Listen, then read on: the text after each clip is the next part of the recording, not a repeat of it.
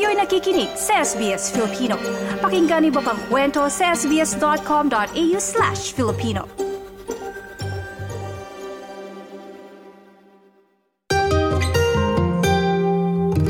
Isang I C T o Information and Communications Technology o yung mga I T professionals dyan, eh, kaway-kaway kayo. Ayan, ako mukhang marami. Ah. In demand na trabaho dito sa Australia ngayong twenty twenty-three. Kaya naman yung tanong ng marami, ano nga ba yung mga visa option para sa mga nasa trabahong ito at kung nais mag-migrate sa Australia? Yan ang ating pag-uusapan dito sa Trabaho, Visa at iba pa. Trabaho, Visa at iba pa. Trabaho, Visa at iba pa. At para gabayan tayo live sa ating studio mula Brisbane, napabisita ngayon sa Melbourne ng migration consultant na si Miz Gloria Collins ng World to Australia Migration Solutions. Magandang umaga, magandang araw, Miz Gloria. Good morning sa lahat. Pero marami pong salamat sa pagbisita uh, dito, Miz Gloria. At lagi namin kayong um, nagiging um, uh, suki na, kumbaga. Pero ngayong paaraw na to, pag-uusapan natin yung mga profession naman ng I T. Kasi kayo po ba marami kayong kliyente na ano ng mga I T professionals? Medyo marami na akong natulungan ng mga I T professionals, not only from the Philippines but other parts of the world. Mm-hmm. Mm-hmm. Madami po kasing empleyado nyo, iba-iba, hindi yeah, lang uh, mula yeah. Pilipinas. I T has ano? got a lot of occupations. Some mm-hmm. are not even in the ANSCO list. Mm, okay. Very new occupation. Nakot na, na-umbrella po nung I T mm-hmm. profession. Dami mm-hmm. po kasi niyan. Ano, ano po ba yung mga sample nga po, magbigay kayo ng parang mga in-demand na mga, mga I T profession? Mga in-demand ngayon, um, cybersecurity specialist. And then under that, you have different types of cybersecurity. There's a cybersecurity consultants. Yan ang pinaka-number one na mm-hmm. short and in demand. Lalo na ngayon, ang dami po kasing mga nangyari nga nung makarakaraan, di ba, na mm-hmm. tungkol sa mga hacking na yes. ganyan, lalo na sa government at sa iba pang mga private yes, um, uh, that's right. government o oh, private mm-hmm. na mga companies dito mm-hmm. sa Australia. Mm-hmm. Pero uh, bigyan po natin sila ng gabay. Unahin muna po natin yung mga offshore applicant. Meaning, kapag sinabi pong offshore, di ba, meaning wala sa Australia. Uh-uh. Di ba po, siguro yan ang number one, yung mga nasa Pilipinas. Uh-uh. Eh, yan ang inaabangan. Uh-uh. Dami-dami. Eh, opo, eh, that, ano, po, dito po ba sa Australia marami na mga I T din talaga profession? Parang madami na din, ano? Madami, madami. Maraming mga Filipino rin nandito. Opo. Mataas yeah. po ba yung competition? Number one, kasi yun ang sinasabi lagi na pag-profession na katulad ng I T, medyo mataas daw ang competition. Mada- meaning madami po bang nag-a-apply talaga? Ganun po ba? Uh, not really, pero syempre very competitive. Like if you have state nominations, it's very competitive. So you have to look at different options. Mm-mm. Mm-mm. So ganito po, halimbawa ako ay isang I T sa Pilipinas. Ano po ba yung dapat kong unang gawin um, uh, kung sakaling gusto kong mag-apply o mag-migrate sa Australia? Mm-mm. So first thing that you have to prepare for is the skills assessment. Mm-mm. Especially for the points-tested visa. Yun tinatawag na General Skilled Migration Visa. It's points-tested. You need skills assessment. Pero kung may employer kayo mag-sponsor, then you don't need skills assessment. Most of the time, because yung mga I T companies, of course, they don't want to sponsor somebody who's not here. Mm-hmm. So yeah. talagang mostly, um, ang napupunta dito yung sa skills assessment o yung parang mm, general... Skilled migration visa, yung points tested. Mm, yeah. Pag-usapan po natin yung skills assessment na yan. Dahil ano, halimbawa po ako ay yun nga, I T, ano po yung mga dapat kong i-prepare? Halimbawa ako ay mag-a-apply ng, mm-hmm. uh, uh, sa skills assessment, yeah. ano po yung dapat kong gawin? Yeah, so first of all, ito yung pinakamalaking kamali ng mga Pilipino mm-hmm. pag nag-a-apply sila ng skills assessment. Kasi yung mga schools sa atin, yung mga universities, they're not all section one. What mm-hmm. does that mean? If your um, qualification is not Section one, ibig sabihin yung bachelor's degree mo is not equivalent to an Australian bachelor's degree. Meaning, pagka nag-skills assessment ka, kailangan marami kang years of experience to replace that qualification. Mm-hmm. Kasi kung may bachelor's degree ka equivalent to Australian bachelor's degree, two years work experience lang, you can get a positive skills assessment.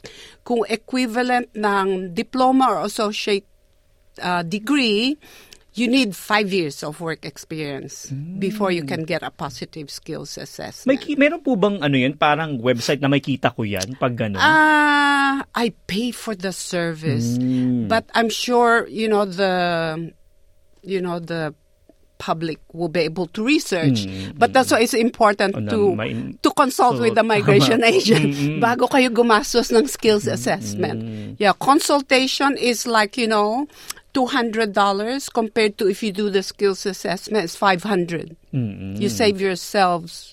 Yung mga mali pong na nabanggit ninyo. Yes, ano? Madami oh. kasing nagkakamali rin pala. Oh, or baka hindi, kala, hindi alam yung mga oh, ganitong klase. Hindi nila, ah, madali lang to gagawin ko to pagdating.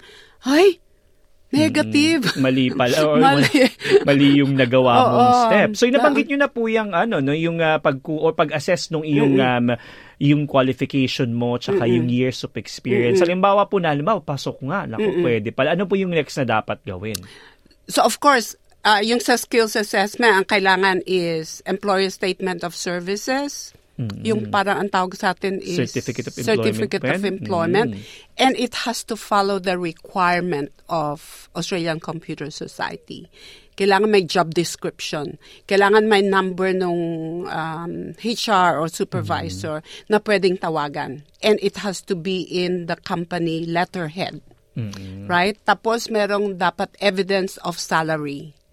Pay slips, uh, bank statement where the employer's name is written or yung S S S natin. Mm, para po uh, siguradong talagang na ikaw ay nagtatrabaho. Legitimate, mm, oo. Doon sa kumpanya. Yeah. Mm. And the other thing that they must prepare, kasi point system, di ba? Okay. The higher your points are, the higher chances of you getting invited. So, English test. Mm-mm. You need to at least have proficient score so you get additional ten points. Mm. Kung superior score, twenty points. Kayang-kaya ng Pilipino yan. Oo. Yeah. So, ibig sabihin po sa I E L T S po yan. Ano? Ano I E L T S, pong... P T E, mm. that's the... Yung mga main um, English provider, yes. English test providers. Yes. So, at least may, kung may mga na-prepare mo na pala, meron pa po bang kailangan aside from dun sa um, skills so, assessment? So, kung meron silang partner or spouse, kailangan to get additional ten points, yung partner nila must also have a skills assessment. Doesn't have to be the same I T. It could be a different occupation mm-hmm. as long as it's in the same occupation list. Kasi tatlo yung occupation list ngayon. Mm-hmm. Kasi magbabago. Like, Opo. you know, the government said they will change the occupation list. But at the moment, there's medium-long-term list, short-term list, and the regional occupation list. Ah, yung para sa I T professions po. Ito yung yes, yung... kasi mm-hmm. kung minsan pagkawala sa medium-long-term list, you can still apply for a general skilled migration visa as long as it's in the state occupation list. Mm-hmm. Yeah. Yung nabanggit nyo po na yung partner, meron pong additional points ba kapag may partner na isinama? Yes, kung may partner ka, tapos may skills assessment yung partner mo, plus at least competent English, they get ten points. Mm-hmm. Yeah. So at least meron pala ko, paano, ang, ang sakit naman sa single? Hindi, pag single ka may ten points ah, ka. ten points automatic. So sinasabi ko sa mga, huwag ka muna mag-aasawa. Ito, ito palang time naman na, oh, wag muna mag-love life ng iba dyan. Parang ganun ang oh, ano, oh, no? Kasi ten points yun. Malaki rin po pala. Mag, ilan po ba yung dapat uh, points dun sa point system? So, the passing point is sixty-five, but mm-hmm. of course, don't depend on that score to be invited. Mm-hmm. The higher your points are, the higher your chances of mm-hmm. being invited. So, halimbawa po ito ay na, na-collate ko na yung mga documents mm-hmm. na nabanggit ninyo. Tapos, ay, yung po yung nabanggit general, general skills assessment, ito po yung pupunta ka sa website nun at doon mo ipa, i, uh, i-apply? Ganun yeah, yeah. Um, mm-hmm. Australian Computer Society is the assessing authority for I T professionals. Mm-hmm. Yeah. Tapos, meron din pong uh, kaakibat na bayad ito. Yes. Itong skills yes, assessment. Yes. Tapos, nalaman ko po ba agad halimbawa na ako'y nag-apply o, or ito'y pumasa? Yeah, it's dun? Taking about twelve weeks. Mm, so mga tatlong buwan kung hindi mm-hmm. po tayo nagkakamali. Mm-hmm. Ano? Tapos pagtapos po nun halimbawang nakuha ko na uh, ibig sabihin ba parang pasado ka or ganun po ba? Ano yun? Lang yon first step. Doesn't mean to say you're gonna get invited mm-hmm. when you have skills assessment. So parang sumusugal ka rin. Parang yung nag-aral ka, di ba? Nag-aral ka, you spend money, but doesn't mean to say you're gonna get a job, right? Mm-hmm. So it's the same thing. You spend a little bit of money for the skills assessment, then you have the chance. Mm-hmm. Doesn't mean to say you're gonna get invited, but you have a chance. Mm, so yun po, no, meron ka ng skills assessment. Ano po yung ano may may dapat po, po bang step na dapat gawin? Yung pag... English nga, tapos mm-hmm. you increase your points by doing also the NAATI or Credential Community Language mm-hmm. because you get five points. Test lang yan. Mm-hmm. Pero Tagalog. Ah, okay. So, yeah. ba, madadag points points din yes, po yun. Yes. Tapos kapag halimbawa may skills assessment ka na, yung I E L T S o yung English test Mm-mm. requirements at itong uh, community-based po na, na exam, ito Mm-mm. po ay ilalodge nyo as E O I? Ganun That's po ba? That's correct. Mm-hmm. Expression of interest. When you have at least sixty-five points, you can uh, start the expression of interest. Mm-hmm. Yeah, so yun you na yung... submit that and then you can consider either one eighty-nine, one ninety, or four ninety-one. Yun yung mga three different types of visa. Mm, so, parang maghihintay ka na ngayon kung... ng invitation. Mm-mm. Pero yeah. ano po yung halimbawa, kasi di ba may mga um, uh, mag-a-apply, tapos parang hindi nila maintindihan kung saan sila magsisimula. So, una talaga dapat, eh, number one, yung i-consult yung kanilang ano, kung saan po pwede. Yes. Dun sa skills assessment uh-oh, nila. Yun po yung unang mahalagang yes, step. Yes, yes.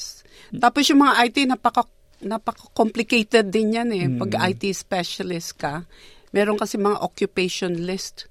Nabanggit nga po doon yun, di ba, I C T or Information um, uh, Communications and Technology. Tapos yes. lahat po doon para mag-under uh, doon yung iba-ibang yes. profession ng oh, I T. Oh, oh, Paano oh. ko po malalaman kung ako'y, uh, ano po yung I T na ano kasi ko, trabaho merong, ko? Kasi merong, ano, merong ANSCO code information from mm-hmm. A C S, Australian Computer Society.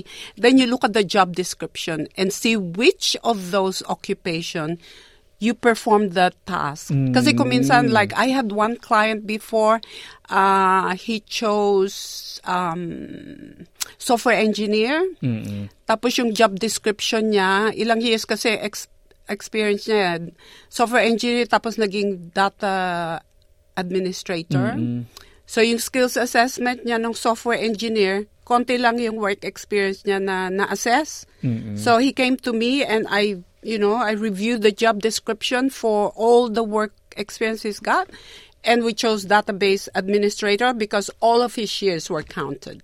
Mm, so talagang uh, malaking bagay pala no, na makita yun. Mm-mm. Ito po, meron tanong po dito, Miss Gloria. Parang siya daw isang Pilipino na nagtatrabaho sa Malaysia. Tapos I T po yung natapos niya at nasa I T security yung kanyang uh, field. Pero Mm-mm. ang work daw niya is servicing the clients. But more than ten years na siya sa I T profession. Mm-mm. So ganun din po yung dapat niyang gawin. Yeah. Mm-mm. Yeah. Identify yung job description niya. Look at the ANSCO code from the Australian Computer Society. And determine which of those occupations you fit in. Mm-mm, para yeah. ma, ma ano ka talaga. Yung pala yung una, kasi madami yung katanong dyan, paano ko ba sisimulan? Uh, Parang uh, ganyan uh, na nahihirapan sila lagi. Identify your occupation mm-hmm. by looking at the ANSCO code. Ayan. So yeah. tingnan nyo sa mga website. Mas may kita yun, di ba um, po? Yung yeah, you ANSCO can. Code. Uh, so mm-hmm. ANSCO code, you can go to the uh, Australian Computer Society. Mm-hmm. There's some information there.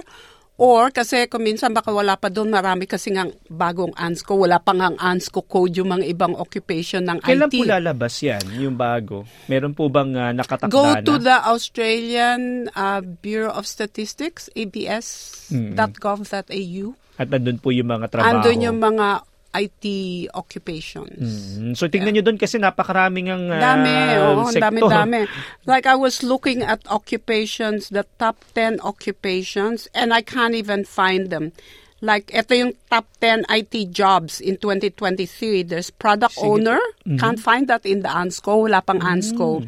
Test analyst, wala pa rin. Di ko alam kung ano yon. Mm-hmm. Hinahanap ko. I C T architect, can't find the ANSCO because it's not there yet. Mm-hmm. But these occupations are there. You're going to earn a lot of money. Mm-hmm. So kung minsan, you know, para kang bumili siguro ng lottery yung five hundred dollars mm-hmm. mong skills assessment o ma-identify mo. Ako pala ay test analyst. Mm-hmm. I can earn one hundred ten thousand. It's just example. I, oh, it's just mm-hmm. on top of my head. It's not the, it's actual. not the actual mm-hmm. salary, but I T, I T occupations are well paid. Mm, so yeah. napakadami pala talaga ng mga yan na hindi pa na-check. So magandang tingnan muna kung ano yung uh, code at para malaman nyo kung saan kayo pasok. Mm-hmm. Pero Miss Gloria, bukod sa mga nasa offshore applicants, napak- napakaramin yan. Okay, may, may, may, may, may mga mga kamag-anak, di ba, na uy ano ba, pwede ba ako dyan? May kakilala. Pero meron naman ng mga dito na nag-aral mm-hmm. at dito nag-aaral ng mga um, uh, information technology. Marami yes. ka bang kliyente na nag-student visa yes, din dito? Yes, yes, yes. And it's very popular course. Yung diploma, advanced diploma in I T, but be very careful dahil uh, most of the occupations ng I T, they require at least a bachelor's degree. Mm, kasi itong nabanggit ninyo ay mga V E T courses, yes, diba? That's right. Diploma at yeah, yeah. advanced. So, yeah. halimbawa po may uh, bachelor's degree sila sa Pilipinas o di kaya sa iba pang bansa, tapos ay nais nilang mag-aral nito, parang makukonsider na rin po mang bachelor's degree yun dahil syempre, sabi nyo kanina, magkaiba yung level, diba? Yeah, it depends. It depends, of course, kung bachelor's degree sa atin, tapos hindi equivalent sa bachelor's degree dito, tapos nag-aral ka ng diploma, advanced diploma, doesn't mean you have have a bachelor's mm. degree. So you have to consider either number one, you continue studying and get a bachelor's degree, or number two, you may be able to find an employer who will sponsor you if you have at least two years work experience mm. because you don't need skills assessment. Ah, kapag may sponsor na na may kayo. sponsor ka. Mas madali pala yun. Maghanap ka lang ng employer. Opo, yun lang yung challenge, ano? Oo. Pero yun po, puntahan ko po yun. Halimbawa, may nahanap naman akong employer. Yeah. Uh, ako ay nandito at halimbawa, uh, na pag-graduate na ako ng student visa. Ano po yung mga dapat kong gawin? Halimbawa, kung may employer na akong nakita na willing mag-sponsor. Yeah, so you need at least two years of work experience in that occupation that they're going to sponsor you. Uh, of course, the employer has to apply for the nomination application. Pagka na-lodge yun, they can lodge for visa application. But to be sure, wait for the nomination to be approved and then you apply for the visa. Mm, so at yeah. least uh, yun naman pala. Bas, siguro mas madali itong uh, um, proseso na to dahil yeah, yeah. may employer. Yung iba minsan yung employer pa po ang nag-aasikaso, di ba? May mm-hmm. mga pagkakataon yeah, na ganyan. Yeah, yeah, yeah. Most of my employers, if they want to sponsor somebody, they come to us. Mm. Yeah. Pero kung halimbawa naman po na ako ay student dito tapos graduate na ako, um, uh, tap, uh, pero walang employer akong makita, uh-uh. eh, yeah. ano naman po yung dapat kong gawin? Yeah, so yung mga, halimbawa nag-aral ng V E T course ng I T, so you proceed to do your bachelor's, then of course you can apply for the temporary graduate visa. Mm, that allows you, po. Yeah, four eighty-five. Mm. That allows you to then work, mm. get your Australian work experience, and be exposed to the employers mm. who will then consider to sponsor you. Mm, yun po yun. And that adds points. Ah, Pag okay. nag-aral ka dito ng two years, that gives you five points. Kung mag-aaral ka sa regional area, that's additional five points. ten points na yon. Oo, additional. Malaki ng bagay yeah. sa points. So, halimbawa pong nag-four eighty-five na tapos ikaw ay nagkatrabaho, dapat po ba i-lodge mo na din yung iyong um, um, general skilled migration? Na, If you can, you mm. can do that while you're on a four eighty-five. Huwag ka maghintay up to the last minute. Oo, kasi, kasi baka matagal ganun, yung invitation. Kasi oh. po, hindi naman siya magiging bridging visa. Eh, no, kung bawa no lodging an expression of interest doesn't give you a bridging mm. visa. You have to wait for the invitation. So talagang, may, puntahan ko po yung, yung invitation na yun. Meron bang general timeline po yan? Halimbawa, one year siya lalabas o may, may ganun po yung ba? Yung mga invitation. Opo. De, o depende po depende. ito? Depende. Depende sa number of candidates that are, you know, that submitted the expression of interest. Depends on the state kasi you might opt for the state nomination. So, yung occupation mo nasa occupation ng state. Mm. Then you can apply for the expression of interest and choosing, like say, Victoria. Victoria is really good in inviting I T mm. last year when they were open. Ah, okay. Yeah. So, paano po malalaman, halimbawa, sino po yung uh, na state na pipiliin ko? Halimbawa, kung kayo mag-a-apply, meron po bang uh, qualifications din dyan? Merong list of mm. occupation every state. But say if you're living in Victoria, you cannot take New South Wales mm. because they will not invite you. You have to be in the state that you want invitation. So, pag na-nominate ka ng state, that's an extra five points. It's a permanent visa, subclass one ninety. Or you can opt for the regional, but it's provisional, subclass four ninety-one. You get fifteen points extra. Mm, at least, mas malaki pala pag sa regional. Yes, and they yung, don't oh. require high points. Kasi po, mas, mas, in them, mas, mas, mas may shortage. Yes, nga. that's right. At that's kung right. willing ka and naman. And the state wants skilled workers in their state. Like Victoria wanted so many, they invited so many. Mm, so talaga year. pong, ano po yung regional or ano yung no, buong? No, state yung, state kasi talaga. Sometimes it depends on yung mga different states, ano? Yung mga ibang states, pagka wala ka sa Australia, four ninety-one ka lang iimbitahin, mm. hindi one ninety kasi gusto nila dito ka muna sa regional. Okay. You know, prove mm. your prove that you're really willing to stay in the state. Then you can get your permanent visa. Balikan ko po yung sa E O I na yun. Ibig sabihin po yung E O I na pinasa nyo ay particular na sa isang estado o sa regional? Ganun po ba yun? Yeah, you can choose kasi pag nag-lodge ka ng E O I, you can choose one eighty-nine which is the skilled independent. Miski sa angka, mm. pumunta kung one eighty-nine. one ninety is specific to the state. four ninety-one is specific to the state and it's regional. Ah, okay. So, may, nandun pala yung choice. Pero pwede po ba bang applyan lahat yun? Hindi. Pagka nilagay mo dun sa isang E O I, lahat, all the states, mm-hmm. hindi ka ma-invite. Talaga, kasi nga, wala ka namang loyalty sa isang lugar. Parang that's ganun, right, yeah. Ano? So, many people, what they do is they they lodge a lot of E O Is for every state. Ah, nahiwa-hiwalay po uh, yan. Oo, hiwa-hiwalay. At pati yung bayad ay hiwa-hiwalay. Wala namang bayad, bayad. E O I. So talagang yun lang yung diskarte. Yeah. So yung pala magandang pwedeng gawin. Ano, sa... Yes, yes. Pero makakaano po ba yun? Makakaapekto yun sa, bawa kung lahat ng estado nag-apply ka, meron po bang effect yun? No sa... effect. The only mm. effect there is you might get invited to apply for two states. And they say, where? Which one will I choose? I had a client ah, like that. Okay. Yeah. So nasa, nasa yun na, depende kung saan uh, gusto. Anong, anong applyin ko? Do you think I go to Perth or do you think I go to Melbourne? Melbourne or do I apply for one eighty-nine or one ninety kasi na-invite siya for both one eighty-nine and one ninety. So the best option is one eighty-nine because you can go anywhere. Mm, ang swerte naman niya. Ang swerte niyang pero ang tagal niyang naghintay. Ah, ilang ano po? May, ilang oh, usually he waited po for like because this was pre-COVID. Mm. So hindi sila nag-i-invite ng mga offshore. He was a chemical engineer.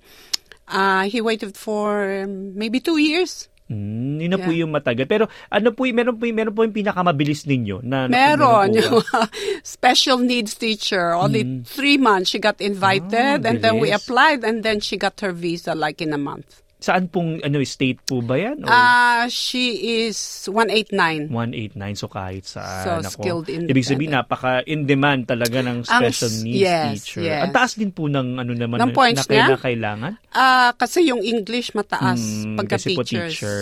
Yes. So, academic pa po ata yun, hindi yes. lang general. Ano? Yes. So, napakaganda po na malaman itong mga bagay ito, lalo na sa mga nagsisimula lang o nagpaplano mm-mm. o may kamag-anak sa Australia na, o may kamag-anak sa Pilipinas na nais uh, dito. So yun po yung mga pwedeng paraan na gawin. Parang panghuli na lang sa iyo, Miss Gloria, ano po yung pwede nyong ipayo sa mga yun yung nagpaplano pa na ano yung mga dapat na i-check at bantayan ba para hindi magkamali sa uh, hindi naman magkamali or para mas smooth yung magiging proseso. Yeah. It's best, of course, highly recommended, spend a little bit of money and consult with a migration professional. Mm, yeah. Nako, para hindi na ulit-ulitin pa no, yung inyong oh, mga yeah. mga ginawa. Ano? Yeah. Nako, maraming salamat, Miss Gloria, very, sa pagsama. You're very welcome anytime. Nako, thank yeah. you. Napakinggan po natin ang migration consultant si Miss Gloria Collins mula sa World to Australia Migration Solutions dyan sa Brisbane. Ha? Pero paunawa po ang pangkalahatang paliwanag at impormasyon ay gabay lamang. Para sa dagdag na impormasyon at payo na naaayon sa iyong problema o sitwasyon, kumonsulta sa isang abogado o registered migration agent. Agent sa Australia. Trabaho, visa at iba pa. Trabaho, visa at iba pa.